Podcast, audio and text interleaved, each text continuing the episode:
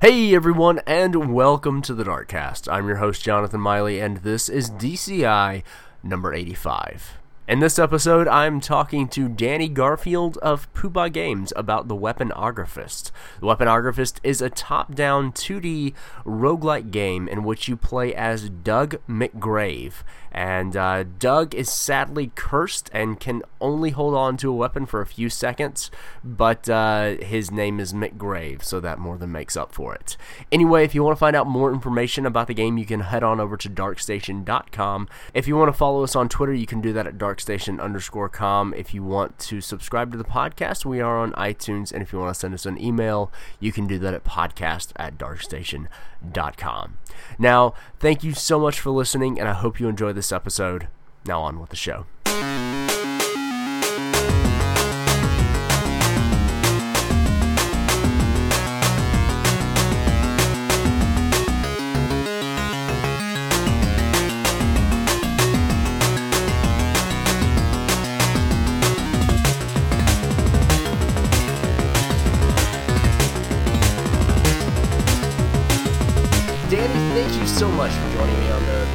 Tonight. How are you doing?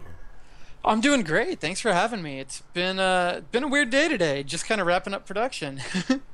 Yeah, well, I, the the game comes out in uh, what, uh, like two, three weeks now. It's pretty, pretty Yeah. close. Just about three weeks. Yep. Very nice. Uh, so, so how does that work? Before we uh, get into, um, I, I don't know, the actual interview, um, you know, kind of wrapping up production, getting everything certified to to go onto Steam. Like, how, what does that process kind of look like? What what are you doing right now? Uh, well, we're a really small team. Like for the coding and QC side, it's I'm the coder, and there's one gent who does QC who sits like three feet to my left. um, so it's it's pretty casual, though I'd say we're also also both pretty obsessive about it. So. Um, technically, we were kind of like QC locked and approved a couple weeks ago, but I'm really, really impatient and I hate waiting. So every time we get QC approved, I kind of like rip something up and add a new feature or fine tune or finesse something. And so uh, Dave, who does our QC, um, usually wants to punch me in the face because we probably could have been done a couple weeks ago, but I'm gonna keep being a pain until the time comes where I can't. Well, it, it never really ends though, because I mean, you just have online updates. So I mean, it's like you Yep. find something else later on. It's like, oh, uh, it's fixed. Okay. That's It's like exactly. we were I- supposed to stop working on this game five years ago, Danny. We have other Yup. games. I just Stop. caved today and agreed that no more of my changes will go in the game proper. They'll have to go in a post-launch patch. but, like, but I still want to build things. Fantastic, fantastic. Well, Danny, let's let's talk about a little bit about who you are and, and what you do at uh, is it pronounced Puba? Yeah, Pooba. Puba. Okay. Um, so so what do you do? You mentioned that you you code, but uh, with a small team, uh, generally people wear lots and lots of hats. Indeed. Um, so I guess broadly speaking, I'm the head of the studio. Not that we're big enough for that to matter a ton, but um, uh, yeah, gameplay designer and the programmer. Um, and then uh, additionally on the team, we've got uh, Dave who does our sound effects and QC and co-writes everything. And then um, working with uh, friend of mine named Chris does all of our music, and um, a handful of gents, uh, local LA uh, artists, to do all of our character and design work and doing some really awesome work. But uh, that's all of us. That's the team. Fantastic. So you have two uh, main people on the team, and then are the others contract work? Uh, yeah, exactly Okay. that. Yep. Very cool. So when when did you guys actually start working on uh, the Weaponographist? Uh, we started on the Weaponographist in just about uh, August of last year. So it's been what is that? Eight months so far? Something like that. Yeah. Yeah, it's it's been fun. We actually we put out a game prior and then kind of took maybe like a one week break and immediately started just drawing up ideas for the next game. Nice. But I bet that one week break was great. it was really relaxing for actually it wasn't i hate i hate i can't sit still um, i probably didn't take the whole week when we agreed to take a full week and then come back and start brainstorming together but i'm sure i must have come with like pages of notes mm. Mm. Oh, well, brainstorming when you don't have to isn't really work because Right. when you don't have to, it's all just like just like bursting out of your head. So right and it all happens in the shower right absolutely, Yeah. yes. It's like writing on tiles is one of the most like not cathartic, but just like best ways to think, where you're just kind of like scribbling It's you're, reenacting like scenes from the Beautiful Mind or something. Yeah, It's exactly. weird. With all the numbers floating Uh, by. it's like, oh, it finally makes sense. Five minutes later, what was I I thinking? What? yeah. I don't even know what like that was, was. I had- yeah, I, I remember having the idea. I just don't remember what the idea was. That feels like every day. So, what, what was the uh, game that you guys worked on before the Weaponographist? Uh, before the Weaponographist, we worked on a game called Concursion. Um, it's kind of a platform at a, platformer at its heart, but it's uh, it's like a five game genre mashup of a platformer and a space shooter and a Ninja Gaiden game and kind of a Gauntlet, Pac-Man, and a few more. And the idea was you can literally jump from game to game on the fly, and your controller remaps, and your character shape shifts, and the whole Oh. world's art style morphs around you. Nice. Yeah, it's fun and it's it's hard, but it's uh, I don't know, I like it. I'm a That, fan. that sounds pretty cool. I just before we I guess start started talking about the Weaponographist. Um, can you play the whole game uh, concursion in like one game mode?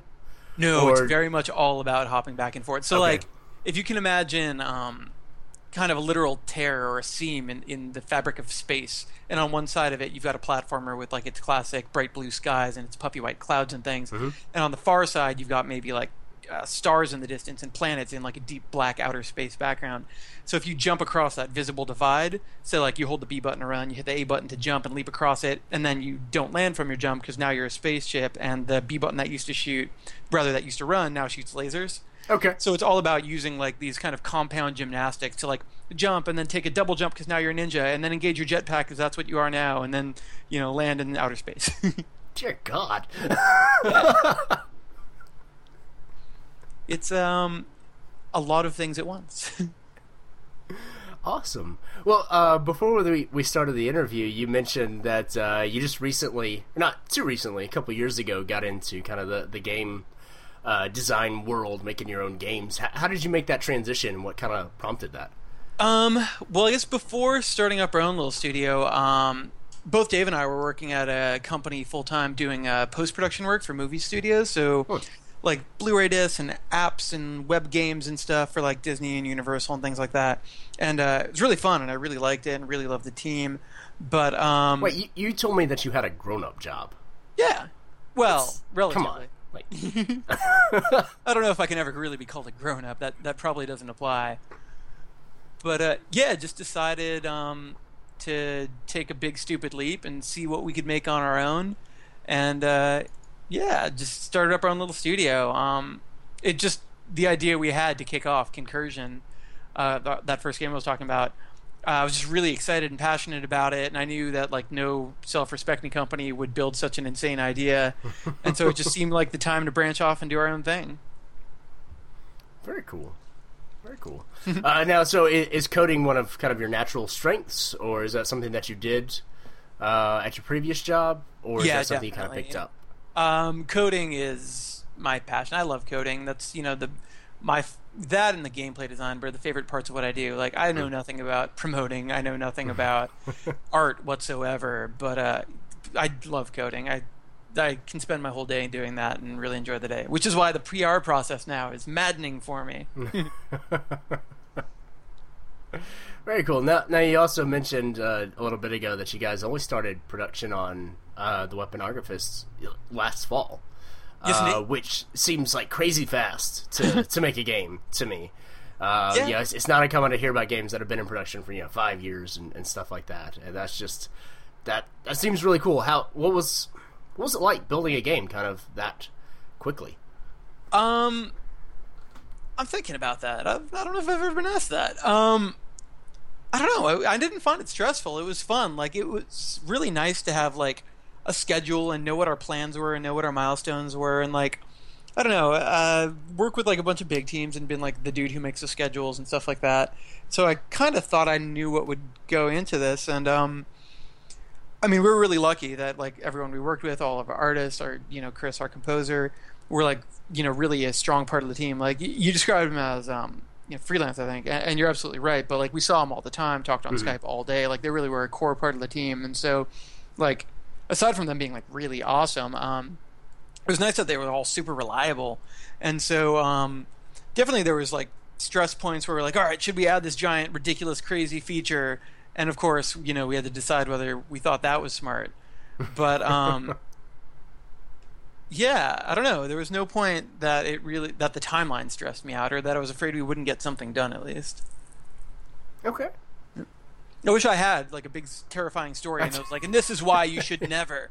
But like, no, it was tons of fun. Like we, we work from my house. We like, I sing songs all day to irritate Dave, and you know it's jokes and YouTube videos all day, and so like it's a good mix of like stressing out really bad and building Mhm. things all day, and uh, taking constant breaks to to bug each other.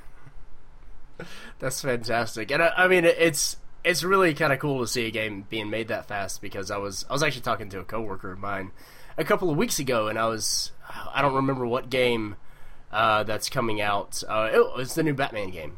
Uh, Okay. Which I mean, they they started development on that. They probably started pre-production on that like before Arkham City launched. So it's like four and a half years, like five years in the making. Yeah. Uh, which which is a long time. I'm afraid of doing that uh, as a team our size, though, because like Oh we yeah. don't have like the infrastructure and financial backing stuff like that. Like, I, I mean, which means also we don't get paid until we're done. And so, like, the idea of going five years with no income is terrifying. I mean, the idea of doing it for nine months or for a year is terrifying because it's such a gamble. Like at the end of that, you know, you really hope.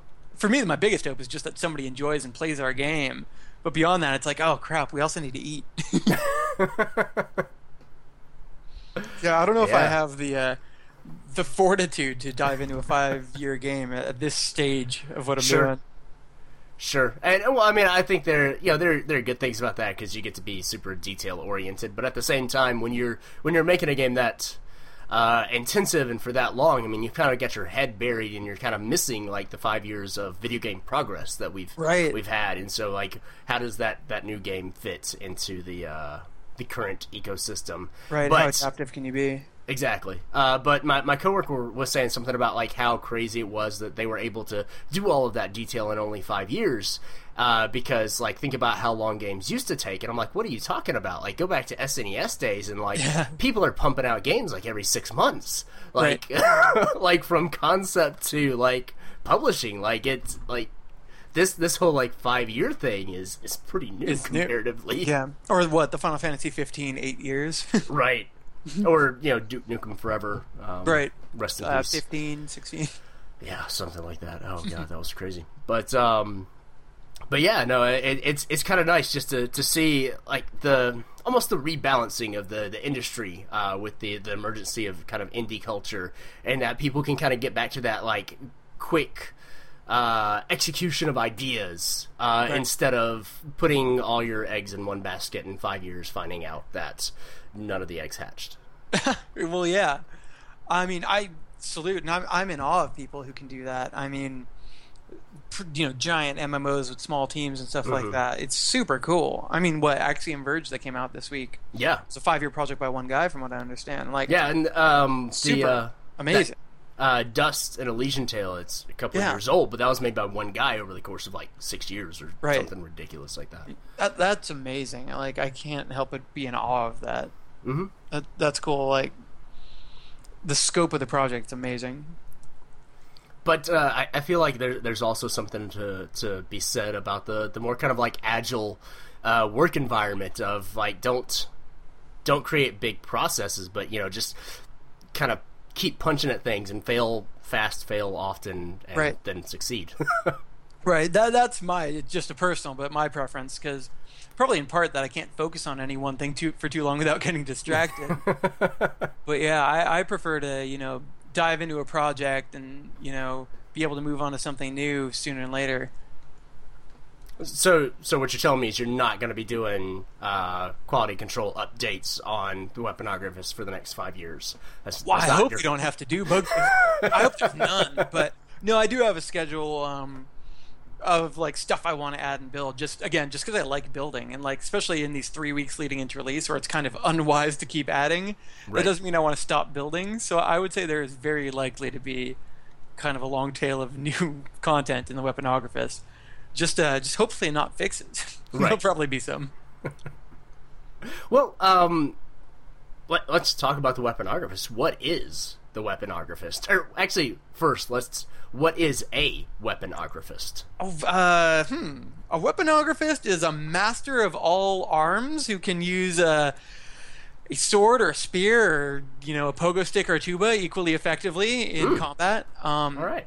the the word derivation that I made up from nonsense is that um, you know he's weaponographist, so he draws weapons. Ha! And then I realized that would mean that he actually draws weapons, which I thought was really funny as like an afterthought. But uh, the game, Nice. uh, the weaponographist, is um, it's kind of a top-down action hack and slash game. Uh, you play as Doug McGrave, um, kind of a world-renowned demon hunter, super famous, you know, great at his job, has all the best gear in the world, and he's also a completely unrepentant uh, jerk butt.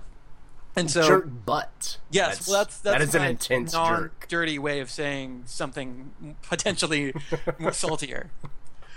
Um, and so yeah, Doug, you know, is very deservedly cursed for refusing to help a town that needs his aid but can't afford his fee. And so Doug gets cursed, and uh, all the weapons that you find throughout the dungeon, all the swords and spears and machine guns and things, um, constantly degrade and dissolve and fall apart in your hands. But on the bright side, all of the enemies you defeat tend to drop whatever weapon they're using. So it's all about really quickly adapting from weapon to weapon on the fly, making use of whatever you find for as long as you have it before it, you know, explodes again and you have to find the next one.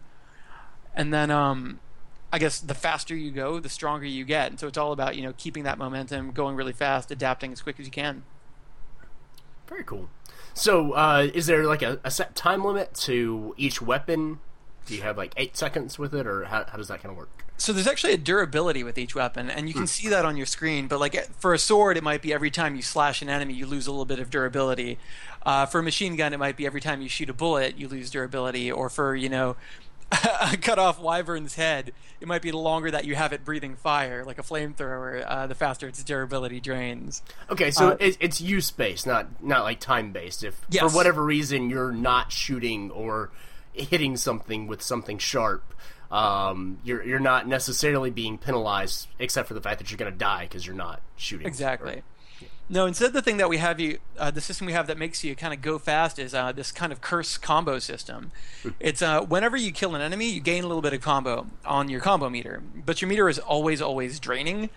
Um, and it doesn't matter how much combo you have as long as your combo meter is not empty. But as soon as your combo meter actually empties out, um, all the experience points you've gained from killing enemies, which is making you stronger and making you do more damage, you'll actually start to bleed out that experience and start to get weaker, which makes the whole game get harder. Oh. And so, Yeah. um, enemies are kind of harder from room to room to room. They get tougher and tougher, but you level alongside them. So um, it's kind of a cool system whereby if you can full combo an entire depth of the dungeon, you can actually outlevel your enemies. You can go fast, you know, level up faster than them, and the whole game gets a little easier. Whereas if you slow down, if you get too defensive, if you start to back off too much, then um, the whole game gets harder around you. Okay. So it, it actively rewards being aggressive as a for, as opposed to defensive. Definitely. Okay. So it, it sounds like with the, the kind of the weapon degradation, the combo degradation, the, the experience degradation, that it's kind of the reverse in some ways of a lot of, um, a lot of games where you know you're kind of that stuff can be taken away from you. Uh, So how, how do you build up your combo meter? Is it strictly through kills or? It is, yeah. So um, enemies will just keep flooding into whatever room you're in, kind of with reckless abandon. Eventually, you'll kill enough, a door will open up, and you'll be able to progress. But Can uh, you just every keep enemy, killing them if you want to? Uh, eventually, they'll stop, and the room will dry up, which actually poses a really neat kind of strategic decision point. Because let's say I've killed and killed and killed, and now there's all these cool weapons on the floor, and there's all this currency which I can use uh, in town to buy permanent upgrades to my character. You know, run faster, hit harder, things like that. But eventually, the enemies stop spawning, and the door opens up to move on. But the combo meter never stops, so I'm left with oh, there's you know treasure that's out of range. Do I grab it or do I run before my combo drains? And inevitably, you have to decide whether you're going to leave behind some loot and you know save your combo, or if you're going to you know play a little safer and uh, Mhm. pick up whatever you find. And Okay. so, yeah, every time you die, basically, you wake up in town with the opportunity to buy all these upgrades, come back stronger the next time, fight even harder, get even deeper, uh, you know, hit a checkpoint, save your progress, and uh, come back stronger the next time. Okay, so uh, kind of looking at the description, um, it, it sounds kind of like a, a a roguelike. So is is there permadeath, or how does how does all that kind of work? The the death and resurrection and going back how, progression?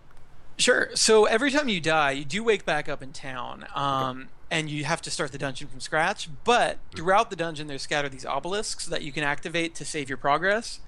Um, so when you die, you don't necessarily have to start back at the start of the dungeon.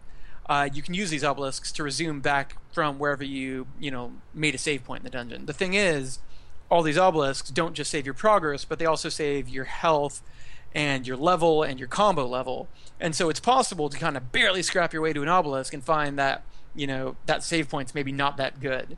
And so there's actually a strategic element to deciding whether you use the currency you find, which is actually demon goop dropped from the dispatched enemies. um, whether you use that So demon wait, wh- why do the townsfolk accept demon goop uh, for uh, you know for payments of, of weapons and upgrades? Sure. Well, I guess the biggest reason is you know Doug is cursed. He can't hold on to weapons. He can't hold on to his own strength, and he can't hold on to uh, his much beloved money. But um, if these villagers refuse to help Doug at all, then they know that their village is never going to be saved and cleansed of demons. So it's kind of an uneasy alliance whereby, all right, I guess we'll accept useless demon goop from you for proof that you're helping us out, but we're not going to let you off the hook and let you just leave this place. Um, it's not really clear what they do with the demon goop. I know that um, Chester, who runs the uh, chest farm and uh, trains mimics, feeds them to his living chest his mimics, but everyone Okay. else probably just dumps it out back. Gotcha. All right, I mean that that sounds like a good use, uh, feeding it to mimics. I mean that's that kind But of makes hungry. sense. Yeah, and I mean uh, it, they're they're eating demons. Maybe you could even train them to not just like fight, you know, wary travelers that wanted some loot, but maybe also eat, eat demons that wander across. the Indeed. Well, so one of the ways that you can get a permanent power up, um, they're, they're, mimics are a good example. So you can't carry your power with you, but the more you train the mimics, the more they'll learn to carry new types of power up runes with them into the dungeon for you. So, for example, Okay. you start out, um, you might not have trained any mimics yet, but as you go on, you can tra- train them to bring you like double damage runes or extra combo runes or run faster and hit harder and all sorts of things. Very cool. I, I was just making a joke about training mimics. No, they but will come that's, in and help that's you. really there. That's, that's Yeah. fantastic. Indeed. Uh, so you mentioned the, the the obelisks. They they bring you back with the the same state that you were in, but when you die and if you want to reload in an obelisk, can you still buy the upgrades at town and then Yeah. load there? So you're you know when you load there, you still have the you know whether it's the low health or the the crappy weapon or, or whatever, Mm-hmm. but the the upgrades that you just bought, they're still with you. Yes, definitely. Okay. All of so, for example, you can spend that demon goop to train with any weapon. You can train with your sword, so all the swords you ever find again do more damage, or train with you know the whip so that it does more damage. And and those upgrades, that type of upgrade, or upgrades to your permanent health, or upgrades to your run speed and things, those all stick with you forever. And Okay. so you're kind of getting permanent gains. Um, you know, your your tenth run, you're dramatically stronger than you were in your first run of the dungeon. Gotcha. Okay. So it's, it's not kind of it's not necessarily pure roguelike where you die you always start back at the beginning and you you, you know you're only as good as you are on this playthrough. Right. No, it's not. It's, it's more. Uh, somebody applied the term, and I liked it. Uh, rogue light, um, Okay. whereby it, it feels like you're starting over, but you're really not starting over. In fact, death. I- When I'm playing, I strategically often choose to die once I know I'm saving for a power up and I've got just enough goop to afford it, and it's going to help me if I continue. Huh. Maybe I just got a checkpoint. Um, especially when we're speed running, we've been finding that strategic use of death is often a really good thing. If you Okay. choose never to die, um, that's probably not the fastest road through a speed run. Okay. Interesting. I, I've never heard of, of dying as a strategy uh, Yeah. for speedruns, but yeah, hey, Indeed. learn something new every day. Death is a part of life. That that is true. That is, that is very true. Uh, what about the the maps as you're kind of going through this uh, dungeon? Are are they randomly generated, or how, how does that work? Uh, they are, yeah. So every time you go into the dungeon, uh, the layout of the dungeon is going to be different. Uh, the composition of enemies is going to be different. Um, all the obstacles in your way are going to be different. Um, originally, in an early phase of designing the game, we had kind of like a big, sprawling, explorable dungeon with like dead ends and U-turns and things. Um, and we actually found that like it it wasn't conducive to like the emotion and the atmosphere of the gameplay we were trying to create. So what I really wanted is you know the combo system always pushes you forward, and the weapon shattering always makes you adapt, and like really like no breaks, constant stress, white knuckle action.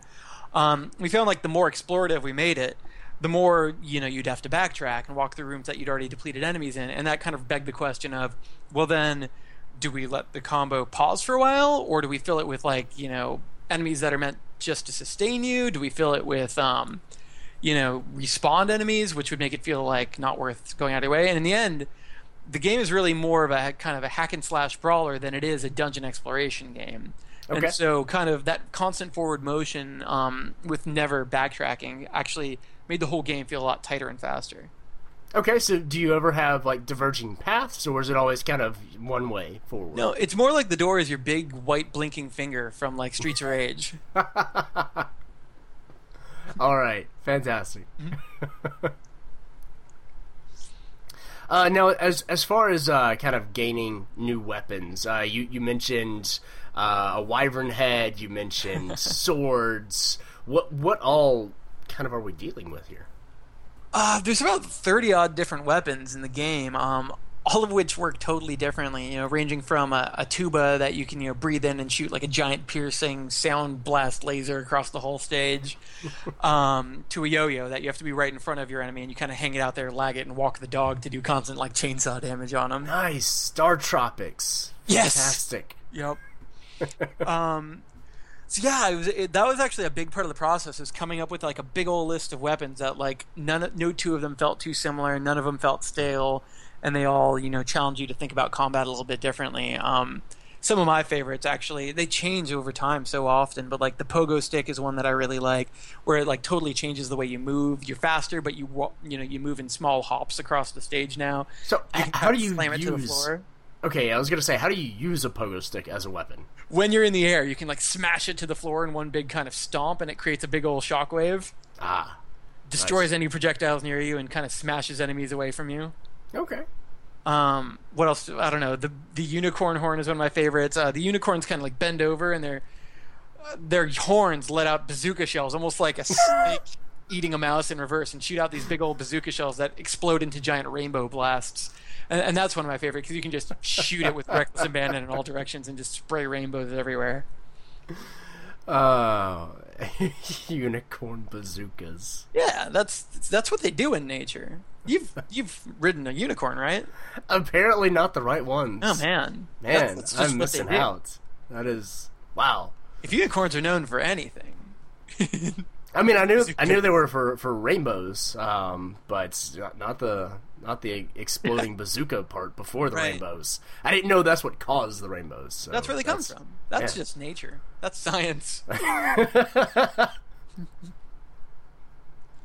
Fantastic. Well, um, so when you're picking up uh, weapons, do you have to, to choose the weapon, or do you would you just walk over a weapon you you switch it out? Um, there's a pickup button. So, so the way the combat works is, um, uh, you can use a controller or a keyboard. But let's say you're on a keyboard. Uh, the WASD is going to be to run around, you know, up, down, left, right, and then the up, down, left, right arrows are to attack in each of the four directions, and that allows you to, you know, like run away to the left while attacking to the right at whatever's chasing you.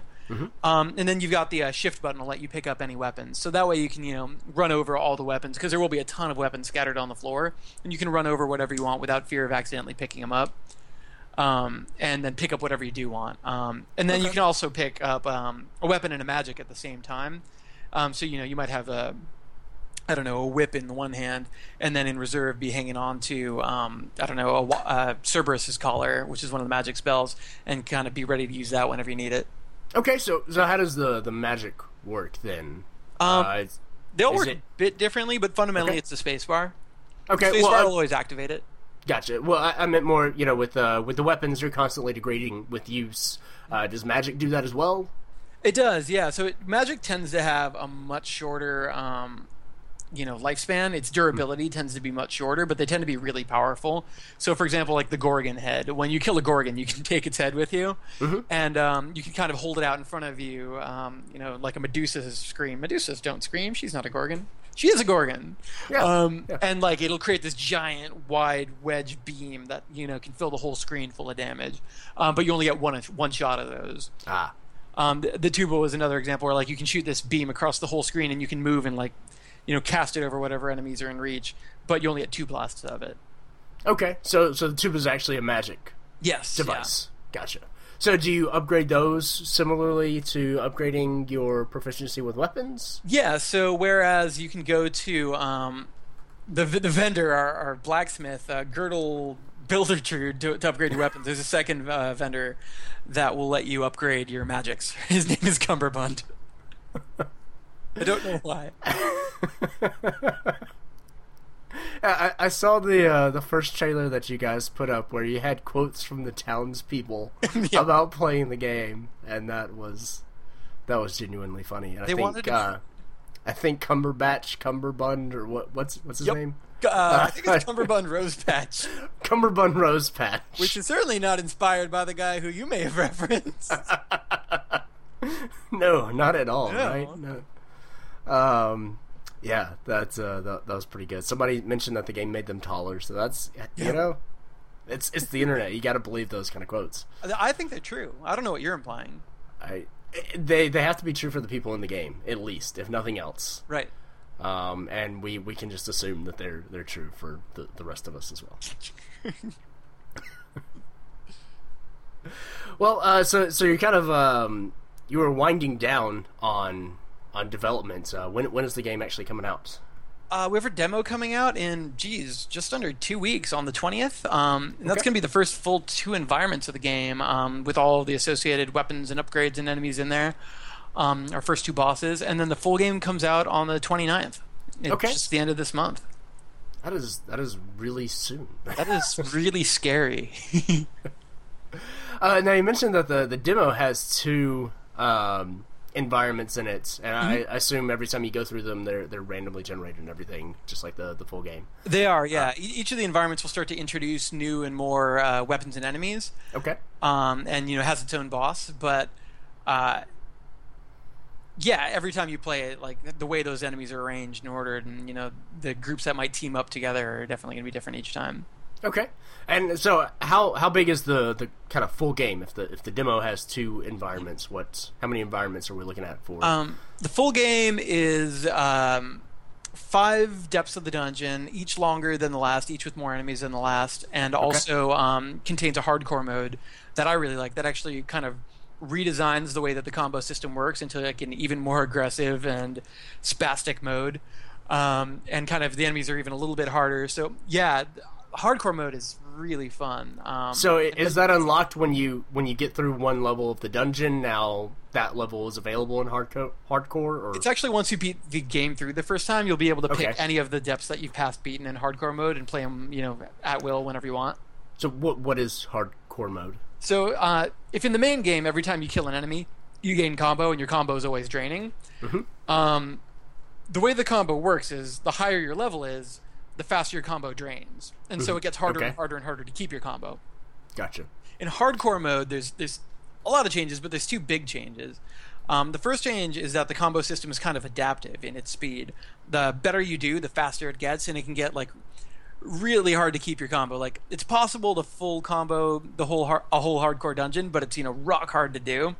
Okay. Um, the other change that happens is that instead of the enemies giving you combo on kill, they give you half as much of the combo meter as they usually would when you kill them, and the other half is um, stored in the goop that they drop all over the ground. So if you want to be able to get as much combo as you could in the main game, you have to not only kill an enemy but scatter all over the place and pick up everything they dropped. And so it keeps you constantly scrambling all around the room. And especially when you move from room to room, kind of introduces that strategic choice just even more prominently where it's like, oh, my combo's low and I really need combo, but if I pick up that group across the room, I'll gain combo, but am I going to gain more than I'll lose for running out of my way? Right. you start really having to think about like which enemy to attack first, how to path, what to grab on the way, stuff like that. awesome. That's that's very cool. It's fun and frantic and scary. Now, uh, just a quick question: the, as your combo meter drains, say you you've comboed up at uh, level thirty six or, or something like that. sure. Um, is the the meter that you see as like level 36 once it drains down that does it have 35 more levels to go or once it drains down there your combo's done So once your combo meter empties out, you've lost um, your number of kills like in a row. The, the thing the combo meter is tracking that you can see that big number is the number of kills you made in a row. Mm-hmm. Okay. and that's going to go back down to zero. But- Gotcha. But, right below it, you can see your level. Um, I don't know if you're looking at video footage, but like you can see your level is you know it might be anything, but basically the, that big red combo meter acts as kind of a buffer to your white experience meter. And as long as you've got any combo, that's draining instead of your experience, and your experience is safe. But if your combo meter ever drains to zero, yeah, you can lose whatever level you have. You can lose all your levels if you if you go too slow. And it's kind of this like positive feedback system too, whereby if I lose a level, all the enemies are a little bit harder, and it gets kind of tougher to get my level back. But mm-hmm. kind of conversely, in each room, the enemies give more experience than they did in the room before. So if if I can kill just a few enemies, I might be able to get my level back and keep going. Gotcha. Okay. Yeah. Awesome. Constantly Oh. stressful. I- I'm noticing a pattern here of just things being stressful and things being scary between the, the game and, and the game coming out. This Uh, you- process you, is- You, is doing terrifying. okay? I'm doing all right. I, I think uh, I don't know. Maybe that's how I like it. I don't. I don't like things being too easy, right? If if I like being things too easy, I I should go get a real grown up job again. Again, a grown up job with air quotes. 'cause Right, You're yes. making DVD extras. So. Indeed. All right. Well, uh, Danny, I don't think I have any more questions about the game itself, so we, we're going to jump into the uh, the end game here, Cool. uh, where it is all about uh, you. There are no wrong answers, um, a- unless you have one that I don't like. So just you know, I can be really be, be offensive careful. if you want. That's if you want to be. That's that's I fine. That's That totally doesn't seem like a great idea. Um, so, I mean, I'm not really sure how you can be offensive with most of these, uh, because the first question is, who is your favorite video game protagonist? I gotta say, Mega Man, specifically Mega. Man X. I love those games. I've played each of them so many times. Um, like I know it's not known for being a story game, but like I can, you know, recite the full story to you. Um, I just, I don't know. Super Mario World is probably my favorite platformer of all time, Okay. but all the Mega Man games, just I really have a soft spot for. Love them. Awesome. Now, now flipping that on its head, who's your favorite antagonist? Ooh. Um, let me give some real thought to that because like the ones Okay. that jump to mind feel really easy. They just feel like you know first blush answers. Um, Kefka from Final Fantasy VI is Okay. definitely up there. Um, who else? Like saying Doctor Wily's too easy, but um, like Sephiroth was the first that jumps to mind, but that just feels too easy. I play a ton of like role playing games. Right. Yeah, and Sephiroth is probably the most common answer we've had. Yeah, he's he's too easy. I, I feel like I need to like nerd cred up and pick something really obscure. but but nothing jumps to mind. I'm on the spot. I'm so nervous. You are. You are. I, I, I've had the advantage of, uh, you know, of asking these questions for like two years now. So these are the actually the only two questions of of the like six or seven that we're gonna do that I actually know the answer to. So Is there a right answer? No, there's not. No. Uh, no, it's it's completely just just what you think. So you want to go with uh, Sephiroth, or you want to go with Kefka? I'm gonna go with Kefka. Okay. I'm go. That guy's a jerk. My my, my co-host Brian would be very proud. Yeah. Um, all right, so moving on from that, what is a trend uh, that is happening in video games today that you really like and either want to see that you know it's not getting enough uh, kind of limelight, or it's just it's great, people know about it, and it should keep going. Um, man, that's a tough question too. I want to come up with a specific good answer. Um, I don't know. Self-publishing, like self-developed indie games, is awesome. It's still very new to me. I know we're a few years into it, but like the idea that you know you can work out of your house and you know be it a year later, a few years later, have a game that like people everywhere can actually get their hands on is still crazy to me. The fact that like Mhm. it doesn't have to be on a shelf somewhere, but still tons of people can play it. Um, I guess beyond that, like maybe a newer thing is just specifically the huge amount of community interaction that goes into the developing of a game lately. You know, Mhm. early access and like is so cool. The fact that like you can reach out, and I'm, I'm going to say as a player, not as a dev, but like the fact that if I love a game early in development, I can reach out, chat with someone, and then maybe like have a meaningful impact on the game is like the coolest thing in the world still. Sure. Like, yeah, I love it. If any, if anybody once we uh, start on game three has any cool ideas for it, you know, dig in and let's chat. Awesome. Uh, well, and actually, just to, to your note about the uh, like self-publishing and stuff like that, and uh, just the availability of games with uh, them being digital, I didn't realize how used to buying things digitally I'd gotten until they announced the number of discs that will be required if you buy the physical version of Grand Theft Auto for PC. Oh no, how many? It's like seven discs. Oh no, Like, that's not I- okay. I thought we were over that. That reminds me of a game. I'm dating myself, but Willy Beamish is like this. I think Sierra made it. It's like point and click adventure game, and I remember it coming with like a long box of floppy disks, and it took like three days to install. And I, I honestly think it was 15 or 20 disks. I don't know. I kind of miss that. We should put out our games on floppy disk, and it doesn't matter if anyone can play them.